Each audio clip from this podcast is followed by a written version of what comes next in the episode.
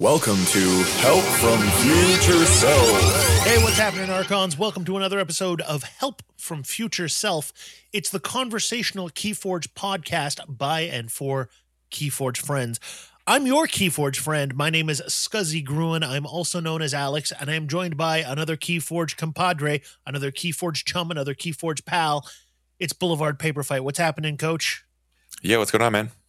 Blake, uh, I'm excited for this week's episode because you know this is a conversation that I think you and I and a lot of our friends like Rick and other people that we talk to uh, about Keyforge have had casually a lot, but not one that we've ever dug into in any kind of serious way. And I feel like last week's episode where we were talking about that deck display of 12 decks with your name kind of leads in an interesting way into this week's topic. Yes, indeed it does. So I guess really what kind of prompted this is you were having a conversation with Sky Jedi, unless I'm mistaken.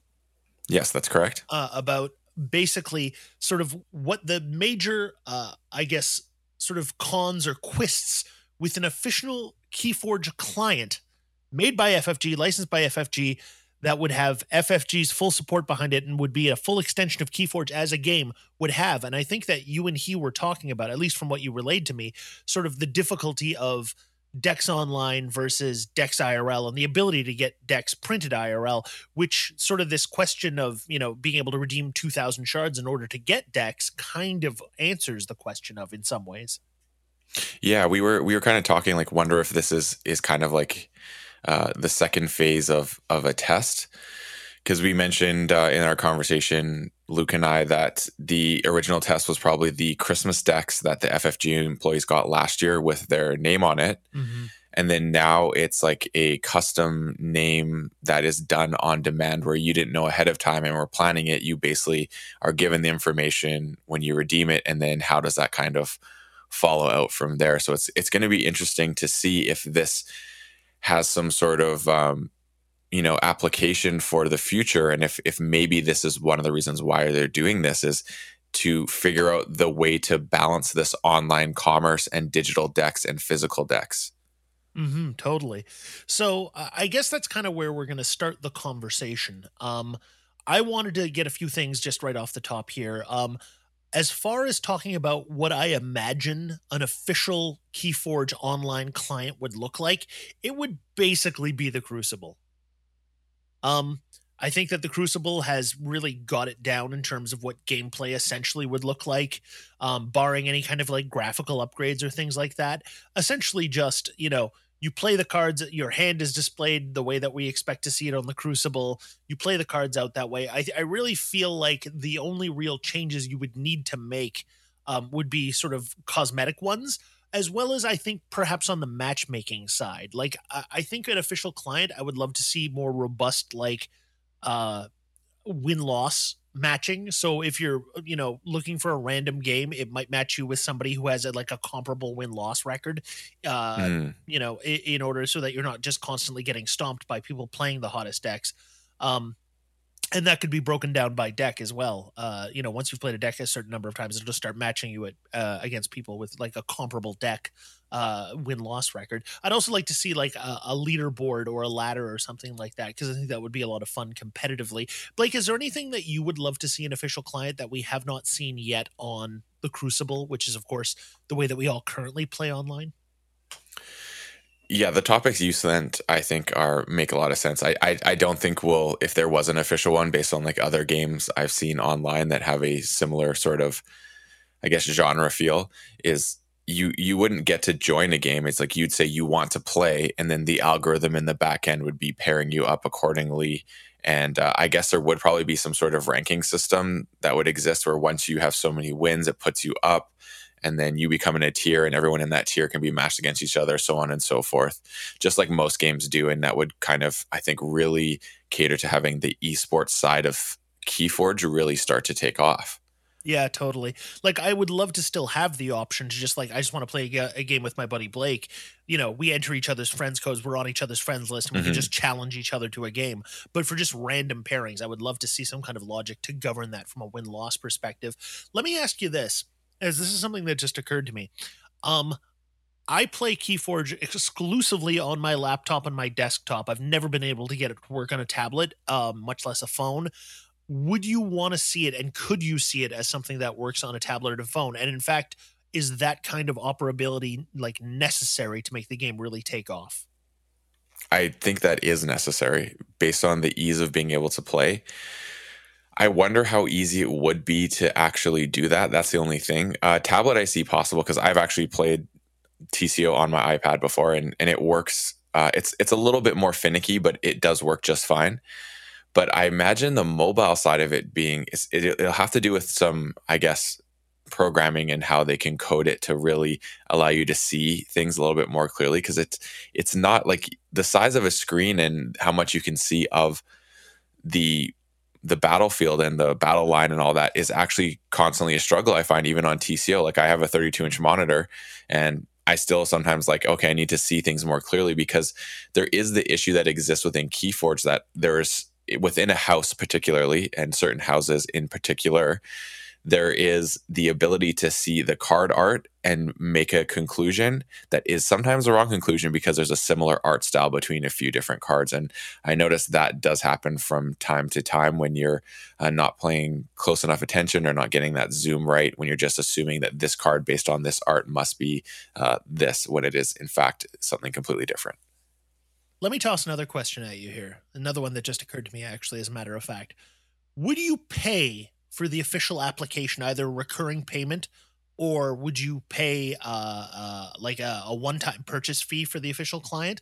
Or do you think it should be a free to play, but you have to buy decks?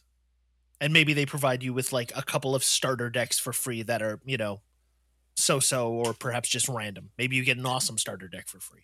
Well, I'm going to be honest. Like I, I, I can pretty much almost guarantee that there will not be a cost to downloading the app. It'll be like most games that I, I don't see why they would deviate from a current system that exists and is very successful based on other games track records mm-hmm. where you the app is free you can play for free and then they probably have some sort of discounted starter bundle where you get like so many decks or something like that and, and i'm sure there will be some sort of digital customization that goes with it such as maybe you can choose your ember to be dark ember or like you can pay for that sort of skin or maybe there's like your keys have this look instead of this look like the the disc keys for example like stuff like that. I'm pretty sure we'll see like house skins that you buy like things like that like little cosmetic things to personalize your own yeah I see that being a thing.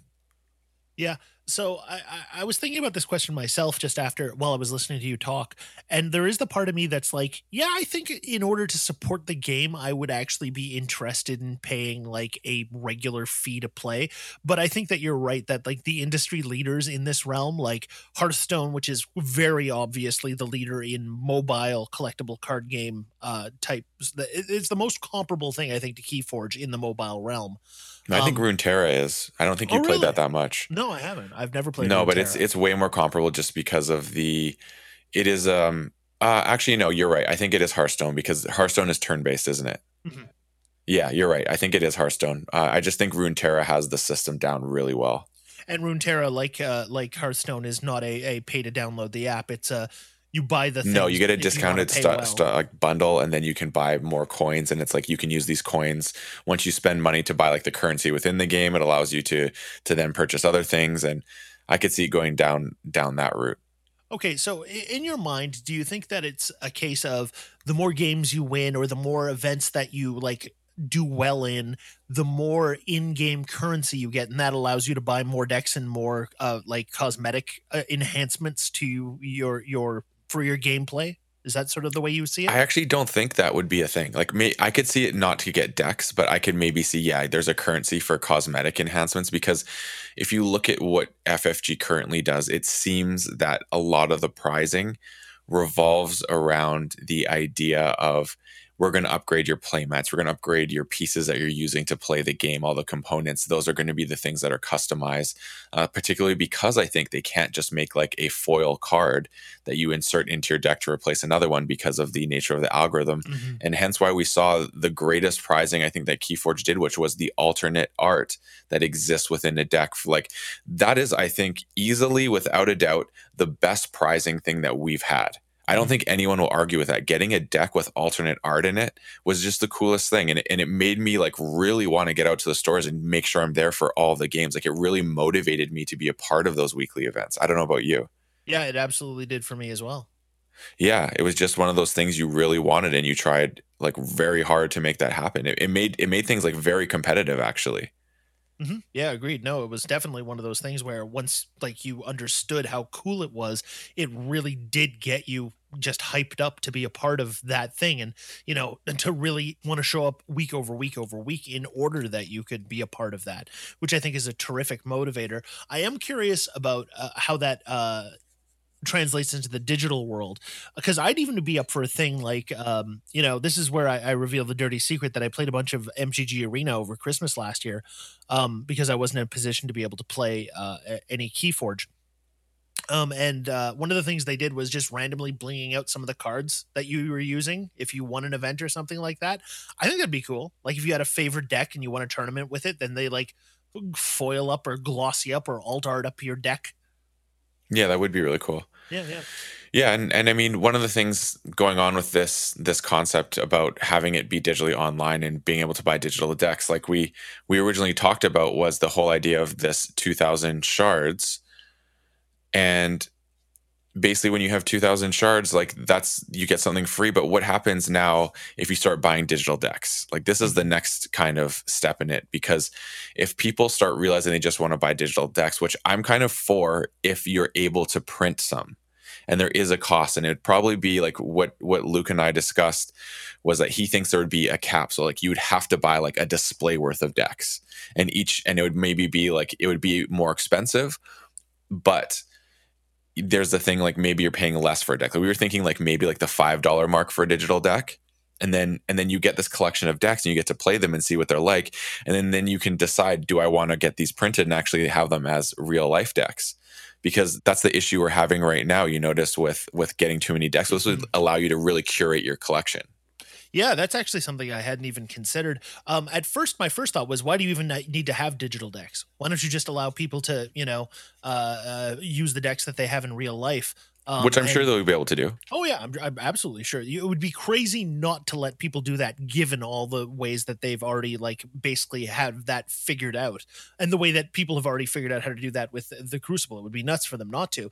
But I guess my my question around it in my mind initially was, well, if they have that as a system, then why even introduce the concept of digital decks? And I think possibly what what you and Luke were getting at was the idea that in order for there to be widespread adoption, it can't mm-hmm. be a thing where somebody downloads the app and then has to go to a store and buy a deck or has to go online and buy a deck in order to try the game out. There has to be an in-game way to accumulate decks and to try those out. And that in some ways perhaps feeds then into actually IRL play.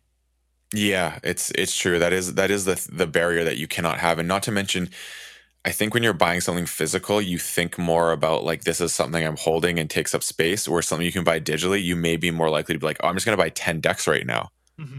You know, you, I don't think you'll think about it the same way, and it'll be more of a, a impulse buys can happen more easily because if you have to go to the store, you have to literally go there, grab it, or if you're ordering online, there's the the delivery time, so it could be another barrier. It's like you don't have it right away. So when you have that itch, on in a digital realm, you can just literally pull that trigger, click of the mouse, you know, tap of the the phone, whatever it is, and get and get another deck. So I think that is something that uh, will be very interesting if they go that route. Now, something that leads to this that uh, Sky Jedi and I were talking about was what happens by doing this that you don't piss off local game stores because now you just took away the possibility of people buying decks from them. So they'd have to figure a way to to have that connected. And maybe that's more with like sealed tournaments and creating the sealed prizes in real life to be very spectacular so that you're you're driven to play sealed there and things like that. Or maybe stores only do sealed tournaments because online you can do other tournaments and whatnot. Like who knows, right? But I just that was just I thought something very interesting is like how do you go about doing this without pissing off the people that are right now fueling your game for the most part. Yeah, I mean, once again, uh, you know, I, I, I'm always the one who brings up magic, and I'm always the one who has to say, like, you know, we don't like to talk about magic, and yet I'm always the one who brings it up. Yeah. But I think that's a worthwhile comparison in this case is that you know the, the the mtg player base and especially people who are like they're living because they're a retailer depends on mtg are constantly at war with wizards of the coast because wizards of the coast basically like you know not to you know not to put too fine a point on it is so profit driven that they will routinely do things that like undercut their retailers. Um, and they've pushed so hard uh, uh, for arena to become the major way that people compete in magic that basically it just cuts the entirety of of of the you know it, it, basically saying that if all those stores closed tomorrow they wouldn't be adrift. Like it would certainly hurt their business in some way but at the same time that wouldn't be you know the end of the world for magic. Magic would still keep going in some capacity in some way. And i don't but think there's the there's also that, the the fact that those stores i think most of them the profit they make from magic is actually not from selling their their their cornerstone of their business is not the booster packs or anything mm-hmm. like that. It's actually the trading on the singles because of the margins that they're they're constantly fluctuating and the market value going up and down in so many different ways that's something that they bought for 10 cents is now is worth $10 and and it's really hot like it, it creates i think that's their true commerce yeah absolutely and i think also the fact that you know a lot of those stores uh, make uh, I, I'm certainly not an expert on this, and I'm not going to try. I'm trying not to speak authoritatively on it because I'm not qualified to do so. But from what I understand, a large part of their business, as well as tournaments, and the mm-hmm. desire for people to play IRL Magic. And I think that, you know, for one thing, FFG and Keyforge is in no way able to take those same tactics because they do rely so heavily right now on stores to support the game. And, and there's no they, secondary market like like Magic mm-hmm. has. You can't just trade in a card or two. It's like how do you trade in a whole deck that's not good? Yeah, we had a whole episode about this a while back. Yeah. What do you do with a deck you don't want? Uh that brought up my my recycling bin question, which a lot of people had interesting thoughts on, actually. But uh, yeah, I, I, I guess the the the there's a level that you can compare Arena to a theoretical client for Keyforge, and that the metaphor has to die at some point because the games are so fundamentally different. Both in the way that they're played, obviously, but also I think in the way that they exist uh, as far as secondary market um, and in terms of the support structure that exists for them in terms of retail. Um, I don't think that FFG would be well served by doing anything to undercut stores. So the question becomes at a certain point, how do you avoid, you know, every Keyforge player going, well, you know, forget this. I'm just going to play online. Why should I trundle out to the store every single week and see people when I can just play online? You know uh, there's got to be something there for it. And i think that your suggestion of you know special tournaments and other things like that that and prizes that can only be gotten uh, from irl play is probably the way to go yeah, and then there's also like Luke was saying, like maybe the LGSs manage digital tournaments and get a cut somehow. Because I know that with with Magic Arena, there are things like you have to go to the store to claim certain prizes. Like especially because of COVID, I think Magic did a good job of this. Where they, I don't know the exact logistics, but from what I understand is you do something online and then and then you have to go give your Wizards account to the store and then you somehow claim your prize there whether you pay money for it or I don't know what it is it's like you have the right to get it but you mm-hmm. so you have to earn the right to purchase this and if you didn't earn that right you cannot buy this product. So it's like a prize that you earn online but you purchase it from your local store which is which is kind of an interesting thing as well i think. I don't think that's totally out of the realm of unreasonable because they pay for their prize kits and there's a margin on it. So i think that is maybe one of the ways that it can be done which is kind of neat in a way Mm-hmm. Mm-hmm. Yeah, I mean, but yeah, there's there's also the um the fact that what's going to happen when you you have this and and the LGSs like you said like these these maybe it's a special tournaments that are done there but for me I actually play Keyforge the whole reason I got into it is because it was a something I did with real people sitting across from me. I disconnected from technology. I got to have those interactions on a human level like that was my biggest drawing point to Keyforge as a game. It wasn't that it was online. There's tons of online things you can do. I wanted to play games with people in front of me and have that social interaction. Like that was important. Like have a few hours every week where I'm disconnecting totally from technology and enjoying something that has a strategic quality to it, as well as, you know, the whimsical lore that exists within playing a game of Keyforge. Mm-hmm. Yeah, totally. I mean, a very similar thing for me as well, uh, Blake. You know, uh, I I never would have gotten sucked into KeyForge in the way that I had if it wasn't for the IRL community. It was getting to be friends with you and Rick and all of our other local KeyForge friends. Shouts out to all those folks if they're listening. And it's the thing that I've been missing from the game right now. I play KeyForge mm-hmm. every single day. Um, I play a, a, couple of hours on the weekend probably, and then I get a, a, game or two in at my lunchtime, and maybe one or two after work before I have other stuff that I have to do. Um, but you know, it's because I'm embedded in the game at this point. I've mm-hmm. invested time and effort into it, and it's a thing that I think is part of my life now. Um, mm-hmm. Um, but without that IRL component in the first place, I never would have gotten to where I am now. And so sure. the question is, you know, there are tons of people we know of that got into the game strictly through digital because they don't have a local scene. That's the most common thing I see on Reddit all the time. I only play online because nobody here wants to play. Mm-hmm. I don't know mm-hmm. anybody else who, who can play. And so I think it's a mistake to suggest that, you know, there's only or not that there's only value in online play, but that that uh, IRL play is irreplaceable because a lot of people already do sort of live in an online KeyForge only world. But I think for the good of the game, both those things have to coexist in some way, and I think partially perhaps the reluctance, the delay, the fact that we still don't even have word if there ever will be an official digital client might be because of the ga- concern of FFG of do we kill the game in some way by making it so that digital is as appealing as IRL or more appealing than IRL and what does that mm-hmm. ultimately mm-hmm. say when the next hotness comes out and suddenly Keyforge isn't a thing anymore? You are very right. I think that is a big part of it because as soon as you take the game online, there will be a portion of IRL players that no longer go because they don't have to. Like when you're in a position where to play competitive, you must go IRL and you take that off the table, how does that affect the game? And that was like the last point that uh, Luke made was talking about this is like you're going to lose those IRL players and that could be a problem because – I think when you have a digital game and you don't have a physical thing that you possess, it actually is easier to just drop it, no matter how much money you put into it, because there's no space being taken up. And maybe that's part of the consideration. It's not about like, we need an online client right now. Like, obviously, because of COVID, we're feeling this much more. But without COVID, I don't think we would feel the same way. And then on top of that, you have the fact that, you know, what happens? Like do we we already having communities are having trouble in the height of keyforge before we got into the pandemic. People were saying they could barely get a weekly you know sealed or a weekly Chainbound happening.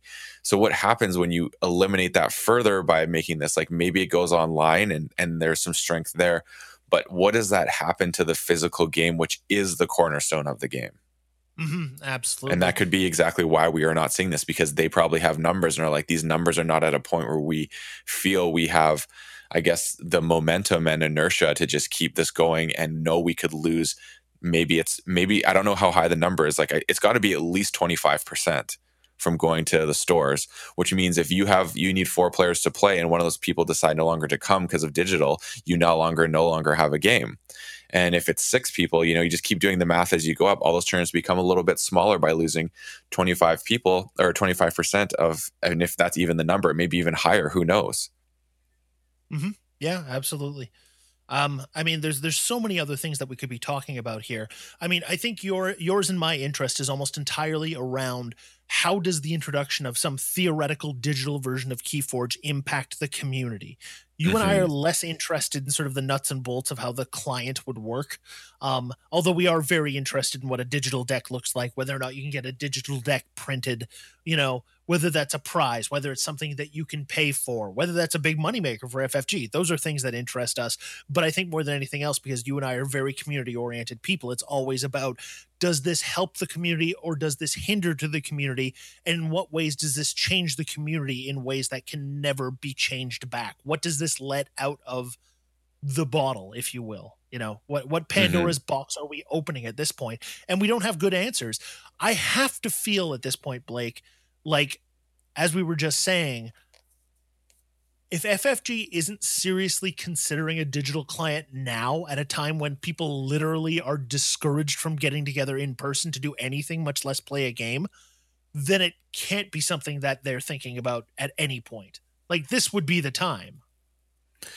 You're right. That's that is correct, I think. But like I said before, I think there could be maybe I feel like I'm almost giving them too much credit, but there could be some sort of chart they have that they need to have this much showing in one area.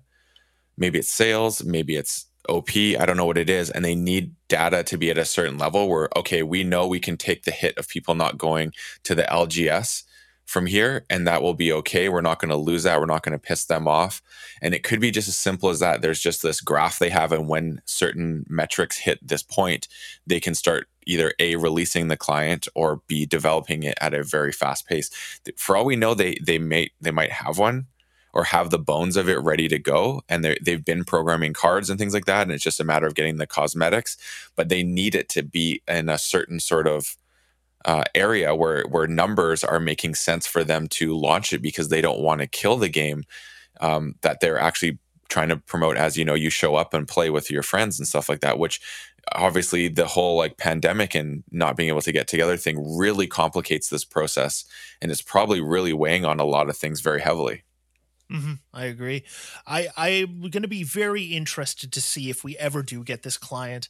Um, obviously we can play online tco is a thing we have our own homebrew tournaments we have our own homebrew eh, like we've given out all kinds of prizes for online tournaments like you yourself have organized all kinds of crazy things that wouldn't even seem to be possible using you know uh, various means like uh, d- we did that sealed tournament that time where you literally got physical product pulled the decks out assigned them to people and sent them their qr so that we could play online these are all things that are possible now I think what changes, obviously, is that the support of FFG makes it not only quote unquote real, but also opens up a lot more opportunities for prizing and a lot more incentives for people to get into the game. And I think that's really the strength of doing something like that. Um, mm-hmm. You and I can run 50, you know, uh, online tournaments a year if we wanted to, one every single week, just based on the community that already exists. But what's the motivation for somebody who is not already into the game to participate with us in those?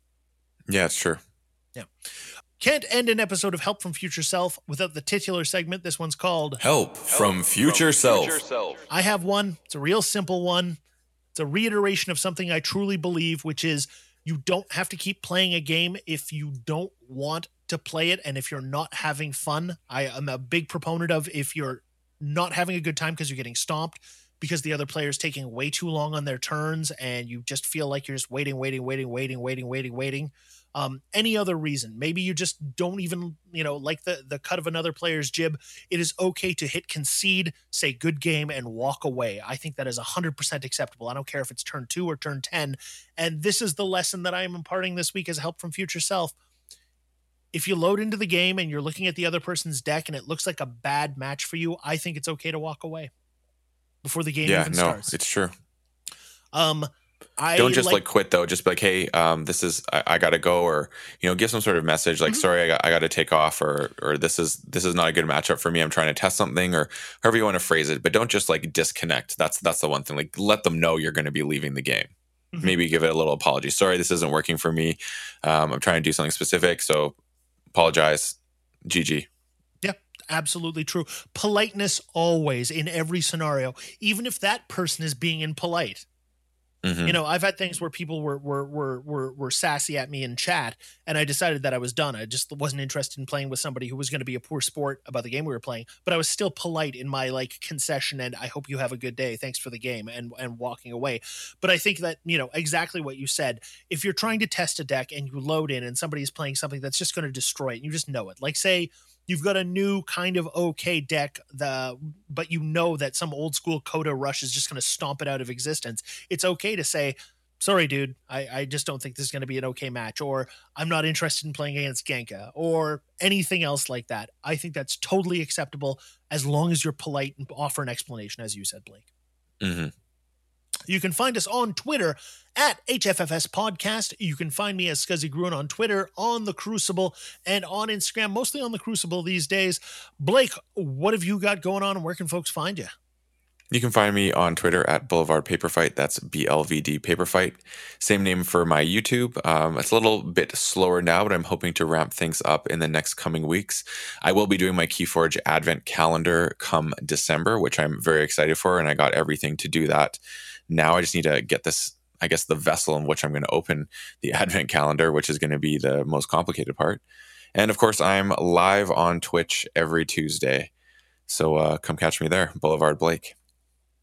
Super into it. All right, we got to get out of here. Thank you very much for listening, whether it be online or IRL. Stay forward.